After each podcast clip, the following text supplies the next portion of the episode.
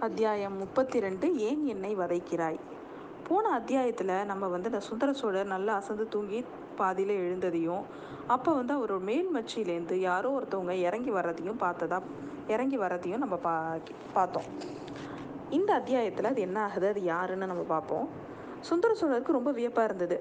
மேல் மாடத்துலேருந்து இந்த மாதிரி தூண்கள் வழியாக தூண் வழியாக யார் இறங்கி வர்றாங்க? அவங்க எதுக்காக வரணும்? அப்படி ஒருவேளை குழ இப்போ இவ்வளோ நேரம் நம்மளுக்கு குழப்பமாக கனவு வந்துச்சு. அந்த மாதிரி இதுவும் கனவு தானா நம்ம ஒருவேளை தூங்கலையா? தூங்கிட்டு இருக்கோமா இது நினைவு இல்லையா அப்படின்லாம் வந்து அவருக்கு ரொம்ப குழப்பமாக இருக்குது. திரும்பவும் கண்ணை மூடிக்கிறாரு.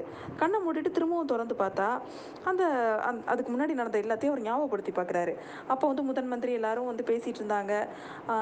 நம்ம ஆழ்வார்க்கடியானும் பூங்குழலியும் பாட்டு பாடினது. அதெல்லாம் அவருக்கு ஞாபகம் வருது. அப்புறம் குந்தவியை பற்றி நம்ம வந்து நம்ம குந்தவியக்காக வருத்தப்பட்டதையும் அவர் நினச்சிக்கிறாரு. குந்தவி ஆனால் சரியாக தான் செஞ்சா. குந்தவி மட்டும் இந்த மாதிரி அருள்மொழிவர்மனை நாகப்பட்டினத்தில் வைக்கலன்னா கண்டிப்பாக வந்து பெரிய வந்து கலகம் ஏற்பட்டிருக்கும். குந்தவி செஞ்சது சரிதான். நமக்கு தான் புத்தி பிசகி போயிட்டு அவளை வந்து தப்பாக நினச்சிட்டோம். இப்போ வந்து குந்தவி சொல்கிறபடி நடக்கிறது தான் நமக்கு நல்லது அப்படின்னு அவர் நினச்சிக்கிறாரு.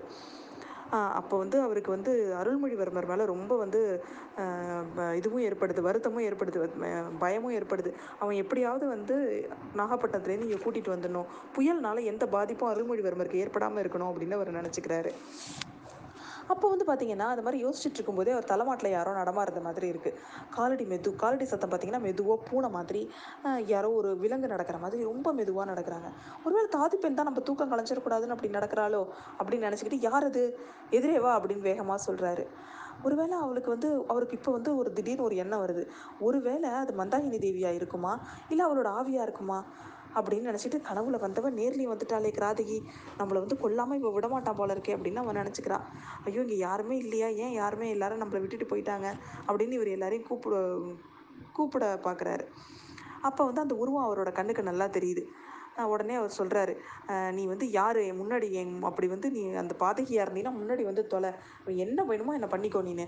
இந்த மாதிரி என் உயிரை வாங்காத அப்படின்னு கண்ணா அப்படிலாம் திட்டுறாரு நீ மந்தாகினி தேவியை. நீ என்னை பழி வாங்கிட்டு போ அப்படின்னு சொல்லிட்டு கண்ணை மூடி படுத்துக்கிறாரு. ஆனாலும் பார்த்தீங்கன்னா எதுவுமே யாருமே செய்யலை. திரும்ப கண்ணை திறந்து பார்க்குறாரு இப்போ பார்த்தீங்கன்னா ஒரு கால் மாட்டில் அவருக்கு நேர் எதிரில் அந்த உருவம் நிற்கிது அப்போ பார்த்தா நல்லா தெரியுது அவருக்கு அது மந்தாகினி தேவி தான். ஆஹா அது பேய் தான் வந்துருச்சு போல இருக்கு அப்படின்னு நினச்சிக்கிட்டு உனக்கு என்ன ஊமை பேய்? நீ உயிரோடு இருந்த போதும் என்னை வந்து பேசாமல் வதைச்சா. இப்பயும் என்னை ஏன் வதைக்கிற? நீ எதுக்காக வந்திருக்கேன்னு சொல்லு. ரத்த பழி வாங்க வந்திருக்கியா? அப்படின்னா என்ன முதல்ல பழி வாங்கு? நீ ஏன் சும்மா நிற்கிற என்கிட்ட ஏதாவது பேசு அப்படின்னு சொல்கிறாரு அவர். அந்த மாதிரி பேச முடியலன்னா சைகையாவது பண்ணு அப்படின்னு சொல்லிக்கிட்டே இருக்காரு. என்னோட அருமை சின்ன பையனை வந்து காவேரி நதியில் காமிக்கி கொல்ல பார்த்தவன் நீ தானே அப்படின்னு சொல்லிட்டு அவர் திட்டுறாரு இன்னும் அந்த மந்தாயன் தேவியை. இந்த மாதிரி சொல்லிக்கிட்டே பக்கத்தில் ஏதாவது பொருள் இருக்கும்? அவளை அடிக்கிறதுக்குன்னு பார்க்குறாரு அப்போ அவர் கை கிட்டக்க ஒரு அகல் விளக்கு தான் இருக்குது அதை எடுத்து மந்தாகினி தேவியை பார்த்து குறிப்பாத்து அவர் வந்து போடுறாரு. ஆனால் கொஞ்சம் அப்போ வந்து அவங்க நகர்ந்துக்கிறாங்க. அவங்க குரல்லேருந்து ஒரு ஒரு ஓலம் ஒன்று வருது. அந்த சத்தத்தை கேட்ட உடனே வெளியிலேருந்து காலடி சத்தம் எல்லாரும் உள்ளே வர்றாங்க. உடனே அவன் இங்கேருந்து அப் அதுக்கப்புறமும் அந்த விளக்கு எரிஞ்சதுக்கு அப்புறமும் பார்த்தீங்கன்னா அவங்க நிற்கிறது அவருக்கு தெரியுது. அப்போ அவருக்கு முதன்முறையாக ஒரு சந்தேகம் வருது. ஒருவேளை மந்தாகினி தேவி தான் வந்து நிற்கிறாளோ அவள் ஒருவேளை உயிரோட தான் இருக்காளோ? ஏன்னா இதுக்கு முன்னாடி வரைக்கும் நம்மளை வருத்தமாக பார்த்துட்டு இருந்துச்சு அந்த உருவம். இப்போ பார்த்தா வேதனையாக பார்க்குது ஒருவேளை உயிரோடு இருந்த மந்தாகினி தேவியா இருந்தா அது மேலே நம்ம இப்படி அகல விட்டு எரிஞ்சிட்டோமே அவள் மேலே அவள் எவ்வளோ வருத்தப்பட்டிருப்பான்னு நினச்சி ரொம்ப வருத்தப்படுறாரு அவர். அப்போ வந்து இவங்க இவங்க மந்தாகினி தேவி எப்படி வெளில போகலான்னு யோசிச்சுட்டு இருக்கும்போதே வெளியில் இருக்கிறவங்க எல்லாரும் உள்ளே வந்துட்டாங்க.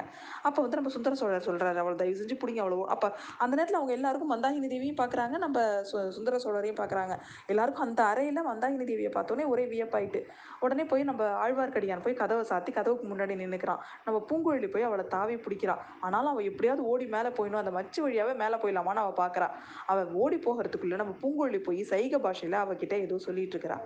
அப்போ வந்து நம்ம குந்தவி தேவி சொல்கிறா அப்பா நீங்கள் தான் அப்போ வந்து அந்த அகல் விளக்கை காமிக்கிறா அந்த மந்தாகினி தேவி. அதை காமிச்ச உடனே நம்ம குந்தவி தேவி அப்பா கிட்ட போய் கேட்குறா ஏன் அப்பா நீங்கள் தான் வந்து மந்தாகினி தேவி மேலே இந்த விளக்கை எரிஞ்சிங்களா? அப்படின்னு. ஆமாம் அப்படிங்கிறார் அவர். அந்த பேய் தான் என்னை வந்து அது பேயின்னு நினச்சிக்கிட்டு நான் வந்து அவள் மேலே அடி எரிஞ்சிட்டேன் அப்படின்னு சொல்கிறாரு அவர். அப்பா அது பேயும் இல்லை ஆவியும் இல்லை உயிரோடு இருக்கிற மாதரசி தான் பெரியப்பா பெரியம்மா வந்து சாகவே இல்லைப்பா. முதன் மந்திரியை கேளுங்க அவர் எல்லாரும் சொல்லுவா அவர் எல்லா கதையும் சொல்லுவார் அப்படின்னு சொல்லிட்டு மந்தாகினி பூங்கொழி மௌனமாக பேசிகிட்டு இருக்கிற இடத்த அவள் பார்க்குறா மகளே அவகிட்ட நீ போகாத அந்த ராட்சசி உன்னை ஏதாவது செஞ்சிருவா அப்படின்னு வந்து சுந்தர சோழர் கத்திக்கிட்டே இருக்காரு. ஆனால் அவள் வந்து அவங்க ரெண்டு பேரையும் நோக்கி போயிட்டு இருக்கா.